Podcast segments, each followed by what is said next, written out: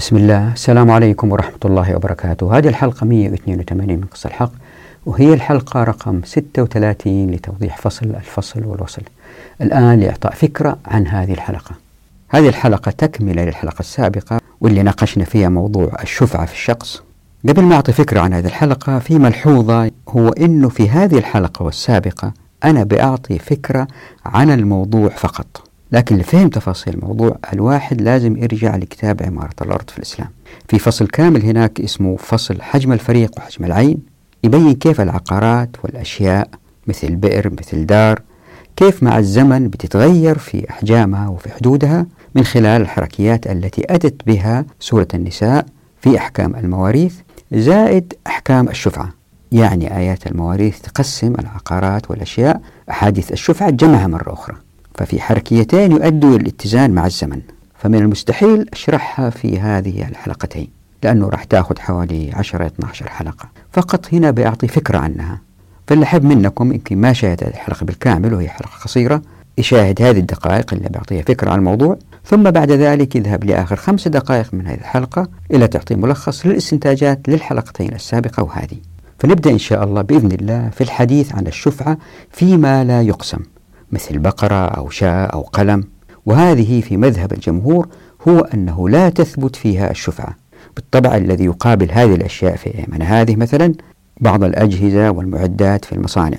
فمنها ما لا يقبل قسم أبدا ومنها ما يقبل القسم بضرر. هنا في هذه الجزئية إحنا بنتحدث عن ما لا يقبل القسم أبدا. طبعا هو يقبل لكن إذا قسم يخرب مثل القلم. فوضح لماذا لا شفعة في هذه الأشياء. وأنه هذا أفضل الإنتاج ولرفع الجودة. بعد كده ننظر لحق الشفعة فيما إذا قسم سيظهر تغيير على الشيء الذي قسم. مثل الطريق إذا قسم سيصبح ضيق. نلحظ أنه ظهر خلاف بين الفقهاء في هذه المسألة. فمثلا نمر على حديث الرسول صلى الله عليه وسلم الخليط حق من الشفيع والشفيع حق من غيره. فوضح الخلاف وتأثيره في تقريب أو إبعاد الملاك عن أماكن وأدوات الإنتاج. فنقرأ نصين واحد من كتاب المغني والثاني من المجموع. تلاحظ حرص الفقهاء وإمكانية إيجاد الحلول دائما ودون الإضرار بالملاك والأعيان.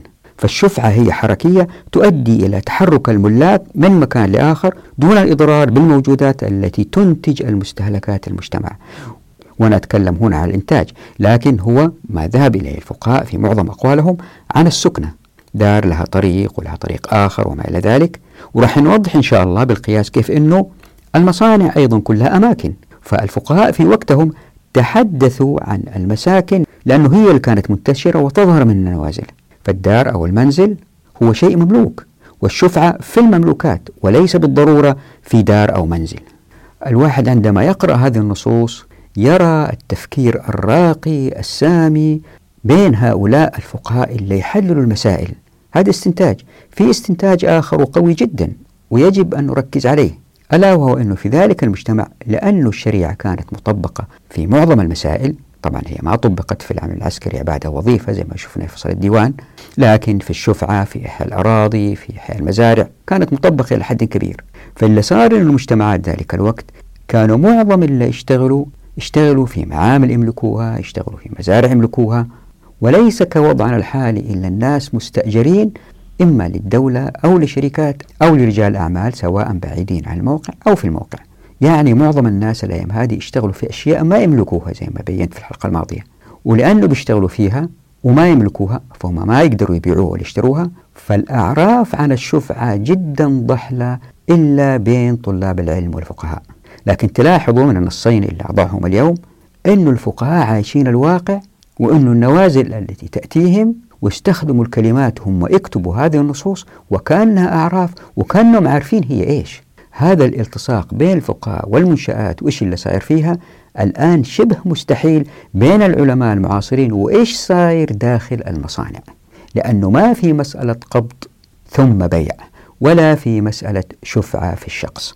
وهنا توضيح أنه عندما أقرأ هذه النصوص ما راح أفصل تأثيرها في الوضع الحالي لأنه بكل بساطة بالقياس إذا الواحد فكر شوية يقدر يسوي الربط إذا كان عنده نوع من الإلمام بالاقتصاد أو العمران أو التنمية.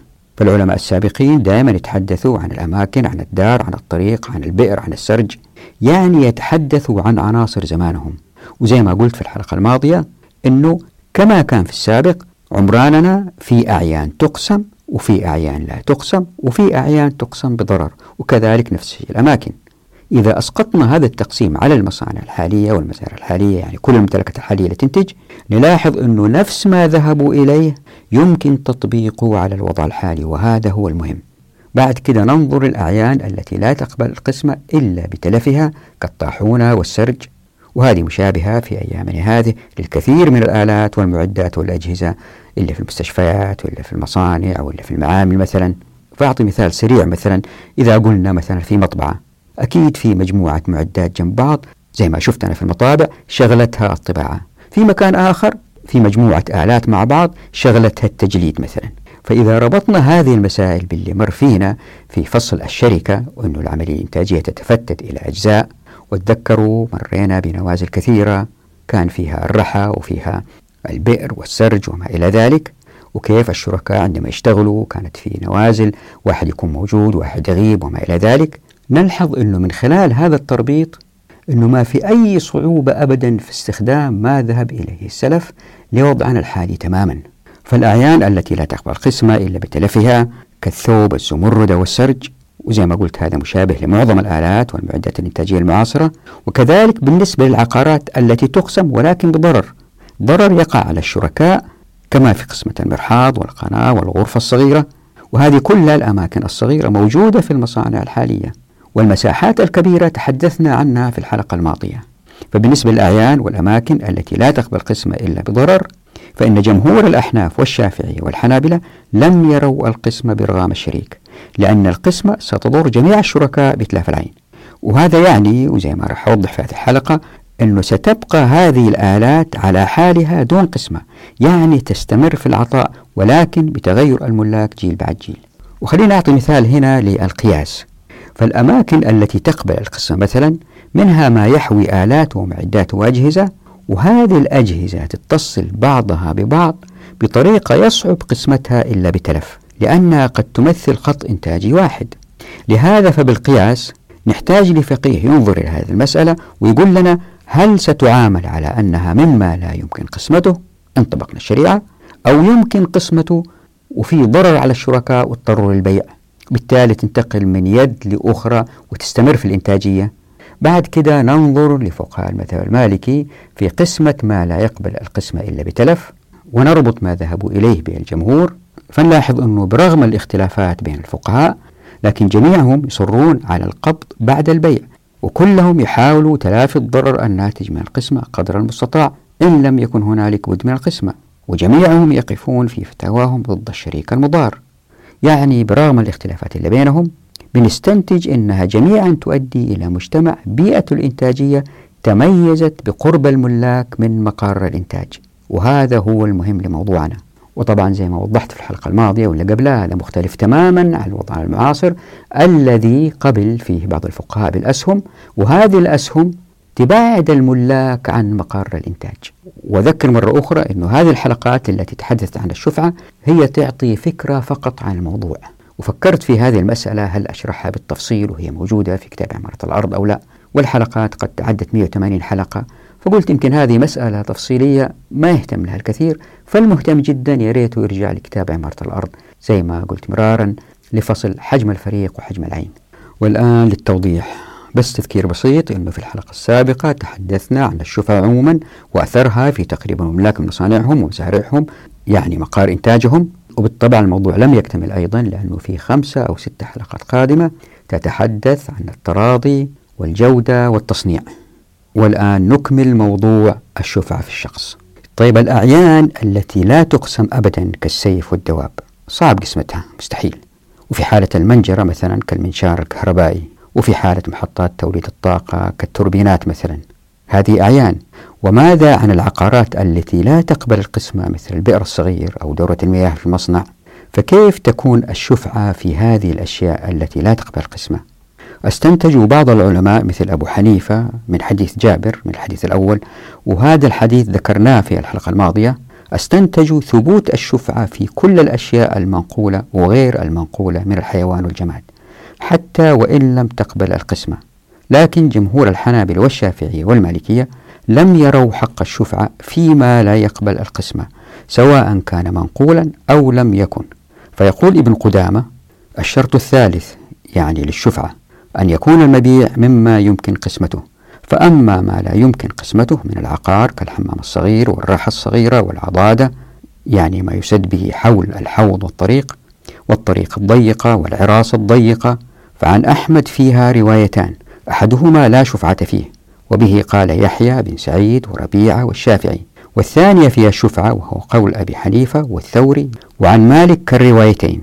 وجه هذا عموم قوله عليه السلام الشفعة فيما يقسم وسائر الألفاظ العامة ولأن الشفعة تثبت لإزالة ضرر المشاركة. والضرر في هذا النوع أكثر لأنه يتأبد ضرره والأول ظاهر المذهب لما روي عن النبي صلى الله عليه وسلم أنه قال لا شفعة في فناء ولا طريق ولا منقبة والمنقبة الطريق الضيق رواه أبو الخطاب في رؤوس المسائل.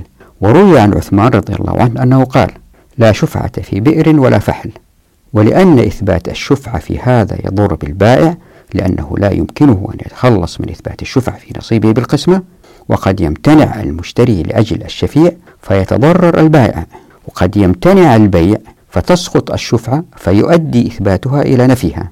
ويمكن أن يقال أن الشفعة إنما تثبت لدفع الضرر الذي يلحقه بالمقاسمة لما يحتاج إليه من إحداث المرافق الخاصة ولا يوجد هذا فيما لا ينقسم. وقولهم إن الضرر ها هنا أكثر لتأبده. قلنا إلا أن الضرر في محل الوفاق من غير جنس هذا الضرر وهو ضرر الحاجة إلى إحداث المرافق الخاصة فلا يمكن التعدية. وفي الشفعة ها هنا الضرر غير موجود في محل الوفاق وهو ما ذكرناه فتعذر الإلحاق. فأما ما أمكن قسمته مما ذكرنا كالحمام الكبير الواسع البيوت بحيث إذا قسم لم يستضر بالقسمة وأمكن الانتفاع به حماما فإن الشفعة تجب فيه. وكذلك البئر والدور والعضائد متى أمكن أن يحصل من ذلك شيئان؟ كالبئر ينقسم بئرين يرتقي الماء منهما وجبت الشفعة فزي ما أنتم شايفين من اللي قال ابن قدامة نستشف أنه آراء الجمهور كانت واضحة فيما لا يقبل القسم بتاتا إلا بتلفه. فمثلا في الموطأ النص الآتي ولا شفعة عندنا في عبد ولا وليدة ولا بعير ولا بقرة ولا شاة ولا في شيء من الحيوان ولا في ثوب ولا في بئر ليس لها بياض. يعني ما في أرض من حولها. هنا نلاحظ أنه من رأي الجمهور بإثبات الشفعة فيما لا يقسم أن هذا الإثبات قد يؤدي إلى نفور المشترين الأغراب عن الشراء. وبكده ينخفض سعر الشخص مما يضر بالشريك البائع. يعني خلينا نتصور أنه في شخصين شريكين في ملكية منجرة وبها آلات لا تقبل القسمة كالمنشار الكهربائي. فإذا لم يتمكن أحدهما من البيع وهو يريد البيع فسيفقد الاهتمام بالشركة وهذا وضع طبيعي. هو يبغى يخرج. هو يحتاج المال يريد البيع. وهذا سيؤثر في جودة الإنتاج سلبا لأن الشريك قد لا يواظب على العمل. هذا بالإضافة إلى أن نفور المشترين خوفا من الشفعة وهبوط سعر الشخص. يعني إذا اشتروا هذه الآلة قد يؤدي إلى التشاح بين الشركاء لإصرارهم للأخذ بالشفعة وبهذا ستسوء حال الشراكة لاختلاف الشركاء. هذا إن لم تخسر الشراكة. فتأملوا كيف الشريعة لا تعطي حق الشفعة في هذه الحالة حتى لا يفقد أي من الشركاء الاهتمام بشراكاتهم يعني اللي ما يبغى يبيع ولا اللي يبغى يبيع. وهذا سيؤدي لاستمرارية الإنتاج. يعني شتان بين شريكين متفقين يعملان معا مثلا في حفر بئر وعندهم سيارة بيستخدموها للحفر. حفارة والاثنين يملكوها مع بعض وبين شريكين مختلفين في نفس الحفارة. فرق شاسع. لكن الاختلاف بين الفقهاء هو بين الشيء الذي إذا قسموه يتضرر أو إذا قسموه يتغير حاله. مثلا الطريق الضيق إذا قسموه بيتغير حاله يصير أضيق. ففي حديث رواه أبو سعيد الخدري أن النبي صلى الله عليه وسلم قال الخليط أحق من الشفيع والشفيع أحق من غيره. أتذكروا أنه تحدثنا في الحلقة الماضية عن الفرق بين الخليط والشريك والجار. كما روي عن النبي صلى الله عليه وسلم قوله لا شفعة في فناء ولا طريق ولا منقبة ولا ركع ولا رهوة. رواه ابن الخطاب من أصحاب الإمام أحمد في رؤوس المسائل. فالمنقبة زي ما أنتم عارفين هي الطريق الضيقة تكون بين الدارين والركع بضم الراء ناحية البيت من ورائه وما كان فضاء للسابلة والمارة والرهوة الجوية تكون في محلة القوم يسيل فيها ماء المطر وغيره. عشان كده بعض الفقهاء أثبتوا الشفعة للخليط كالشريك في الطريق ومسير الماء. فقد استدل بعض الفقهاء من حديث جابر أن الشفعة تثبت للخليط إذا لم يكن هناك شريك مقاسم في العقار أو لم يأخذ بها هذا الشريك وقيل بأن الذين قالوا بهذا هم علي وعمر وعثمان وسعيد بن المسيب وسليمان بن يسار وعمر بن عبد العزيز وربيعة ومالك والشافعي والأوزاعي وأحمد وغيرهم. هذه المسائل في ترتيب من أحق الجار أو الشريك أو الخليط. هذه وضحتها في كتاب عمارة الأرض في الإسلام. في الفصل اللي يتكلم عن أحجام الفرق وأحجام الأعيان. فإلا يبغى يستزيد يريت ويرجع لها. يقول ابن قدامة فأما الطريق فإن الدار إذا بيعت ولا طريق في شارع أو درب نافذ فلا شفعة في تلك الدار ولا في الطريق لأنه لا شريك لأحد في ذلك. وإن كان الطريق في درب غير نافذ ولا طريق للدار سوى تلك الطريق فلا شفعة أيضا لأن إثبات ذلك يضر بالمشتري ولأن الدار تبقى لا طريق لها. وإن كان للدار باب آخر يستطرق منه أو كان لها موضع يفتح منه باب لها إلى طريق نافذ نظرنا في طريق المبيع مع الدار. فإن كان ممرا لا تمكن قسمته فلا شفعة فيه وإن كان تمكن قسمته وجبت الشفعة فيه لأنه أرض مشتركة تحتمل القسمة. فوجبت فيه الشفعة كغير الطريق. ويحتمل ألا تجب الشفعة فيها بحال لأن الضرر يلحق المشتري بتحويل الطريق إلى مكان آخر. مع ما في الأخذ بالشفعة من تفويت صفقة المشتري وأخذ بعض المبيع من العقار دون بعض. فلم يجز كما لو كان الشريك في الطريق شريكا في الدار فأراد أخذ الطريق وحدها. والقول في دهليز الجار كالقول في الطريق المملوك وإن كان نصيب المشتري من الطريق أكثر من حاجته. فذكر القاضي أن الشفعة تجب في الزائد بكل حال لوجود المقتضى وعدم المانع. والصحيح أنه لا شفعة فيه لأن في ثبوتها تبعيض صفقة المشتري ولا يخلو من الضرر.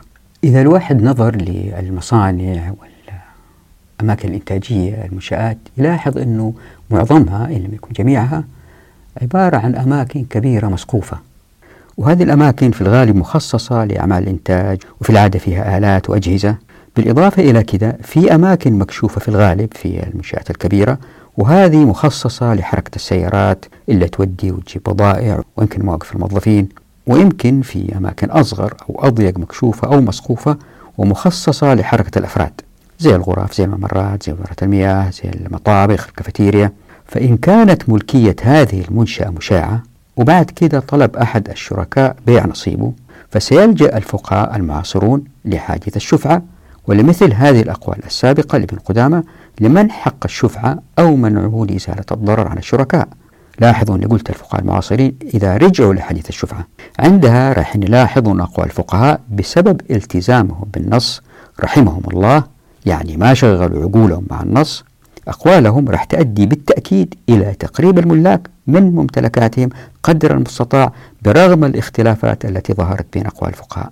أقصد فقهاء السلف. لكن مع الأسف هذا ما حدث. لأن الغلبة كانت للفقهاء المعاصرين ومعظمهم بارزين في الإعلام وشغالين في البنوك وما إلى ذلك.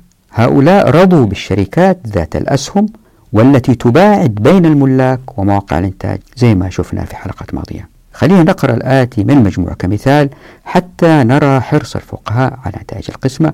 إن حاول أحد الشركاء البيع برغم اختلافاتهم. وأما الطريق المشترك في درب مملوك ينظر فيه. فإن كان ضيقا إذا قسم لم يصب كل واحد منهم طريقا يدخل فيه إلى ملكه فلا شفعة فيه. وإن كان واسعا نظرت فإن كان للدار المبيع طريق آخر وجبت الشفعة في الطريق لأنه أرض مشتركة تحتمل القسمة ولا ضرر على أحد في أخذه بالشفعة فأشبه غير الطريق. وإن لم يكن للدار طريق غيره ففيه ثلاثة أوجه أحدها لا شفعة فيه لأن لو أثبتنا الشفعة فيه أضررنا بالمشتري لأنه يبقى ملكه بغير طريق والضرر لا يزال بالضرر. والثاني تثبت فيه الشفعة لأنه أرض تحتمل القسمة فتثبت فيه الشفعة كغير الطريق. والثالث إنه إن مكن الشفيع المشتري من دخول الدار ثبت له الشفعة وإن لم يمكن فلا شفعة لأنه مع التمكين يمكن دفع الضرر من غير إضرار ولا يمكن مع عدم التمكين إلا بالإضرار. وبالنسبة للأعيان اللي ما تقبل القسمة إلا بتلف مثلا اثنين عندهم زمردة أو عندهم سرج لحصان أو ما إلى ذلك ويمكن الأمثلة الطاحونة والثوب. فهذه الأعيان الواحد مباشرة يستنتج أنها مشابهة لمعظم الآلات والمعدات الإنتاجية واللي موجودة في المصانع المعاصرة. والأمر نفسه بالنسبة للعقارات التي تقسم ولكن بضرر على الشركاء والضرر واضح بين. مثلا في مرحاض صغير ولا قناة تجري فيها فضلات أو ماء لتغذية مصنع والغرفة الصغيرة مثلا غرفة حارس برا المصنع. فجمهور الأحناف والشافعية والحنابلة لم يروا القسمة بإرغام الشريك لأن القسمة ستضر جميع الشركاء بإتلاف العين. وبكذا سيفكر الغريب الذي يريد الدخول لتخريب الشركة راح يفكر ألف مرة قبل الشراء لأنه مضار ولن يفلح. وهذا يعني أنه ستبقى الآلات مثلا على حالها دون قسمة وتستمر في العطاء ولكن بتغير الملاك جيل بعد جيل. نعم الملاك الأصليين يمكن باعوها بنوع من الخسارة لأنهم اختلفوا لكن تبقى الآلة كما هي وتفيد المجتمع في الإنتاجية على أيدي أناس آخرين جدد. وزي ما أنتم عارفين الشركات المعاصرة تحوي كل مما يقبل القسمة كصالات الإنتاج وما لا يقبل القسمة كالآلات. فإذا طبقنا الشريعة في اللي ما يقبل القسمة فإن الأعيان والأماكن التي تقبل القسمة راح نقسموها. وما لا تقبل القسمة ستبقى شراكة على حالها. فإن كانت هناك مثلا قناة ومعها أرض قسمت الأرض وتركت القناة على الشركة إذا كان في قسمتها ضرر. ومن الواضح أن هذا القول يحمي جميع الشركاء من الضرر. لكن في الوقت ذاته قد يفتح المجال لبعض الشركاء في التمادي في الإهمال عنادا ما يؤدي إلى سوء حال المكان أو العقار أو الآلة. يعني إظهار عناد ويصير شريك على القسمة. لكن إن قسمت الصالة التي تحوي آلات الإنتاج فإن هذا قد يتطلب نقل بعض الآلات من مواقعها. وفي هذا ضرر بين لأن هذه الآلات قد يصعب أو حتى يستحيل نقلها. ليه؟ لأنه بالتأكيد ما في آلة شغالة لوحدها. هي أكيد مرتبطة بأجهزة وآلات أخرى من حولها. وهذا واضح إذا نظرنا إلى أي مصنع معاصر. يعني وكأن قاعة الإنتاج هذه بآلاتها عين لا تقبل القسمة إلا بتلف. وفي هذه الحالة فإن القاعة لن تقسم كما قال جمهور الفقهاء. يعني بالقياس إلى قول الجمهور لأنه زمان أول ما كانت عندهم مصانع فيها كهرباء فيها أجهزة ومعدات متصلة مع بعض. عشان كذا هذه القاعة لن تقسم.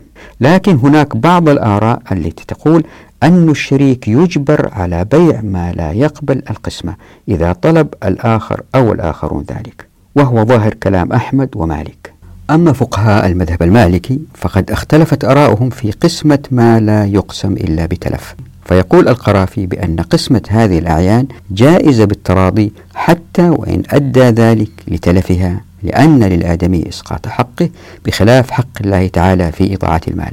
فقد سئل ابن القاسم عن أرض قليلة بين أشراك كثيرة إن اقتسموها فيما بينهم لم يصر ما في حظ أحدهم إلا القليل الذي لا ينتفع به. أتقسم بينهم هذه الأرض أم لا في قول مالك؟ قال قال مالك تقسم بينهم وإن كره بعضهم. ومن دعا إلى القسم منهم قسمت الأرض بينهم وإن لم يدعو إلى ذلك إلا واحد منهم. وطبعا من الواضح فإن الخلاف بين الفقهاء في قسمة ما لا يقبل القسمة هو تفسير قوله سبحانه وتعالى في سورة النساء أعوذ بالله من الشيطان الرجيم. للرجال نصيب مما ترك الوالدان والأقربون وللنساء نصيب مما ترك الوالدان والأقربون مما قل منه أو كثر نصيبا مفروضا. فيقول ابن العربي في هذه الآية بأن فقهاء المالكية اختلفوا فيها. فمنهم من يرى أن القسمة المؤدية لإبطال المنافع كابن كنانة لا بد منها إذا طلب أحد الشركاء ذلك. لاحظوا الآية تقول مما قل منه أو كثر. ومنهم من كان يرى أن ذلك لا يجوز كابن القاسم. وابن الرامي يلخص هذا الخلاف في المذهب المالكي وهو بناء ما يعرفه كثير من الفقهاء المعاصرين والسابقين لكن هو معروف جدا بين المهتمين بعلم العمران. فيقول ابن الرامي موضحا الأصل في ذلك قوله سبحانه وتعالى مما قل منه أو كثر نصيبا مفروضا. فبنى مالك رحمه الله تعالى على هذه المسألة فقال يقسم الحمام والماجد والبيت والأرض والدكان الصغير في السوق إذا كان أصل العرص بينهم وإن لم يقع لواحد منهم ما ينتفع به. قال مالك في المجموعة وقد عمل بذلك أهل المدينة حتى أن بعضهم لا ينتفع به. وقال ابن القاسم وأنا أرى كل ما لا ينقسم إلا بضرر ولا تكون فيه منفعة من دار أو أرض أو حمام أنه لا يقسم ويباع ويقسم ثمنه لقوله صلى الله عليه وسلم لا ضرر ولا ضرار. وروى ابن حبيب عن أبي حنيفة مثل قول مالك وهذا قول شاذ لم يقل به أحد من أصحاب مالك إلا ابن كنانة. وقال مطرف الذي آخذ به إن كان بعضهم ينتفع بسعة سهمه ويضيق على بعضهم لقلة سهمه فيقسم بينهم كما قال مالك. وإن كان لا ينتفع واحد منهم لقلة سهمه فيباع ويقسم الثمن. وسئل ابن زرب عن دار مشتركة بين اثنين وفي قسمتها نوع من الضرر على أحد الشريكين. يعني دار مشتركة لا تحتمل قسمة فدعا أحد الشركاء البيع صفقة. فهل يجبر الثاني على ذلك؟ وإذا بلغت ثمنا ما فهل للذي لم يدع للبيع شراؤها؟ فأجاب للذي لا يرغب في البيع منهما ضمنها بذلك الثمن وكان أحق بذلك ممن بلغها ولم يزد.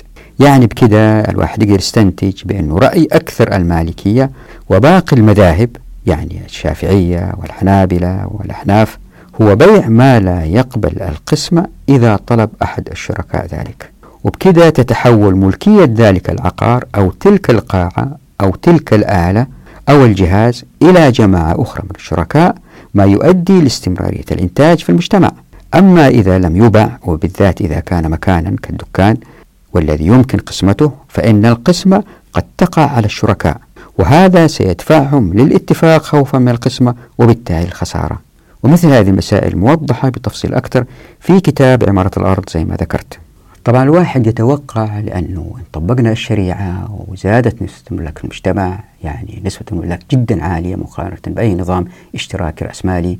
عندها لأن الأعيان والأماكن الناس هم بيملكوها ما في ملكية دولة ما في ملكية شركات كبيرة الناس هم اللي بيملكوا. عندها نتوقع أنه لأنه بيبيعوا ويشتروا لأنه الشراكة بتتغير من آه أفراد يملكوها إلى أفراد آخرين واحد يموت يدخل واحد وهلم مجرة نتوقع أنه مسألة الشفعة لأنه نوازلها كثيرة تكون في آراء مختلفة بين الفقهاء لكن كلها تدور في بوتقة واحدة تقريبا. فجميع الفقهاء يصرون على القبض بعد البيع وجميعهم يحاولون تلافي الضرر الناتج من القسمة قدر المستطاع إن لم يكن هنالك بد من القسمة وجميعهم يقفون في فتاواهم ضد الشريك المضار. لهذا وبرغم هذه الاختلافات إلا أنها جميعا تؤدي إلى مجتمع بيئة الإنتاجية تميزت بقرب الملاك من مقار الإنتاج. وهذا هو المهم لموضوعنا في كتاب قص الحق. وهذا القرب يعني باختصار بأن الناس منشغلون بما هو إنتاجي فعليا. وهذا يعني أنهم يتنافسون دوما في تطوير منتجاتهم وإلا لما ربحوا. كما أن القرب يعني أيضا أن من ترك شراكة ما فهو إنما حمل معه المعرفة التي اكتسبها لينقلها لشراكة جديدة لتنتشر المعرفة هنالك وتتطور أكثر وأكثر. تذكروا بعض هذه المسائل ناقشناها في فصل ابن السبيل. لكن اللي صاير الأيام هذه ومع تجويز بيع الأسهم مع الأسف وبالتالي ظهور الطبقات التي لا تنتج إلا المكر والخديع في أسواق المال فإن الفساد سينتشر بين هؤلاء لأنهم لم ينشغلوا بالإنتاج ولا في بينهم أي تنافس ولا في تطوير بل منشغلون باستحداث طرق للكسب دون ما إنتاج بينما المسؤولون عن المصانع ينهبون قدر المستطاع. ليه؟ لأن هؤلاء المسؤولين ما هم ملاك. فهؤلاء المسؤولون كما مر بنا يجنون الربح اليسير للملاك المبعثرين في كل مكان لكثرة نفقاتهم دون ما رقيب مالك قريب عليهم. وهذه مسألة وضحناها في فصل القذف بالغيب. وبهذا تزدهر وسائل جمع المال خبثا كما هو حادث في أسواق المال وشتان بين المجتمعين. أحدهما أفراده منشغلون بالإنتاج والابتكار وعرض منتجاتهم للبيع منافسة وبالتالي فهم دائمو التوجه لله سبحانه وتعالى طلبا للتوفيق وتوكلا عليه. لهذا فهم دائم الذكر لله والرجاء والتذلل له طمعا في البركة في الإنتاج الأفضل. والآخر اللي هم في الوضع المعاصر وذلك بقفل أبواب التمكين في الموارد والموافقة والمعرفة والتمكن والتلاعب بالاحتكار أفراده تربوا على التكاسل والتحايل والغش لأن ما ينفقونه يأتيهم من المقامرة في الأسهم ومن التزلف الحكام والمسؤولين يعني نفاق في نفاق. كما أن الأسهم كتجارة ستوجد مستويات من الظلم لأن الفرد إن اختلف مع الشركات فهو إنما يجابه مستوى عال من التنظيم الذي يجيش المحامين لإحقاق الباطل. وليس كالخلاف بين الشركاء في نقطة محددة زي ما وضحت في أول هذا الفصل يعني فصل الفصل والوصل. الآن لو استوعبنا كل هذا اللي راح الواحد يندهش يقول بالفعل الشريعة معجزة. يعني هل رأيتم لماذا تصر الشريعة على قبض الموهوب أو المباع كحركية؟ ولماذا حق الشفعة يعتبر حركية مهمة؟ الإجابة بالطبع هي لتنتفي الطبقية. لاحظوا أنه عشان كذا إذا رأيتم أي مجتمع تنتشر فيه تجارة الأسهم فاعلموا أنه مجتمع طبقي. ليه ناس عندهم فائض مالي كبير استثمروا في الأسهم. فالأسهم مؤشر واضح على الطبقية وبالتالي الاستعباد وقلة الإنتاج مع الهدر الكبير في الموارد والإسراف والتبذير الأثرياء فكلما زادت تجارة الأسهم كلما دل ذلك على أن أبواب التمكين مغلقة. لهذا لم يجد الناس بابا إنتاجيا ليطرقوه فتجمعت لدى بعضهم الأموال لتستثمر في أسهم شركات تستعبد الفقراء الذين حرموا الموارد ومنعوا من الموافقات الحكومية على مشروعاتهم ولم يتمكنوا من قطف المعرفة فأصبحوا فقراء. لهذا كانت حكمة الشريعة بمنع البيع قبل القبض وبإحقاق حق الشفعة فلا تظهر بالتالي التجارة بالأسهم ولا ما يسمى ببيع الأوبشن وما شابه من الألاعيب طيب يمكن واحد يقول لكن البيع قبل القبض حرية للفرد وقد منع منها. وانت يا جميل تقول بأن الشريعة تطلق الأفراد وهذا عكس اللي بتقوله. يعني في هذه المسألة تقييد الأفراد. الجواب هو كالآتي. تماما كما كان الحال مع منع الشريعة لتلقي الركبان كمثال ذكرنا سابقا فإن الفرد مسير في هذه الجزئية. ما له خيار. لأنه إن كان له البيع قبل القبض لظهر لهذه الحرية تقييد في مستويات أعلى. فهذه الحرية إن أطلقت ستؤدي لظهور بيع الأوبشن وبالتالي ستؤدي إلى احتكار بيع السلع عند البعض ما يؤدي إلى تغبيش شفافية السوق فتختل حركية العرض والطلب للسلع وبالتالي ستنتج سلع أكثر مما يحتاجه المجتمع على حساب ضمور إنتاج سلع يحتاجها المجتمع. وبهذا يقل الإنتاج كفاءة والتوزيع ظلم بسبب هذه التدخلات في حركيات السوق. وهذا هو موضوع الحلقة القادمة البيع والتراضي والتصنيع والجودة ومثل هذه المسائل. وهذا موضوع يمكن ياخذ خمسة أو ست حلقات ما أدري موضوع طويل. نراكم على خير في أمان الله ودعواتكم.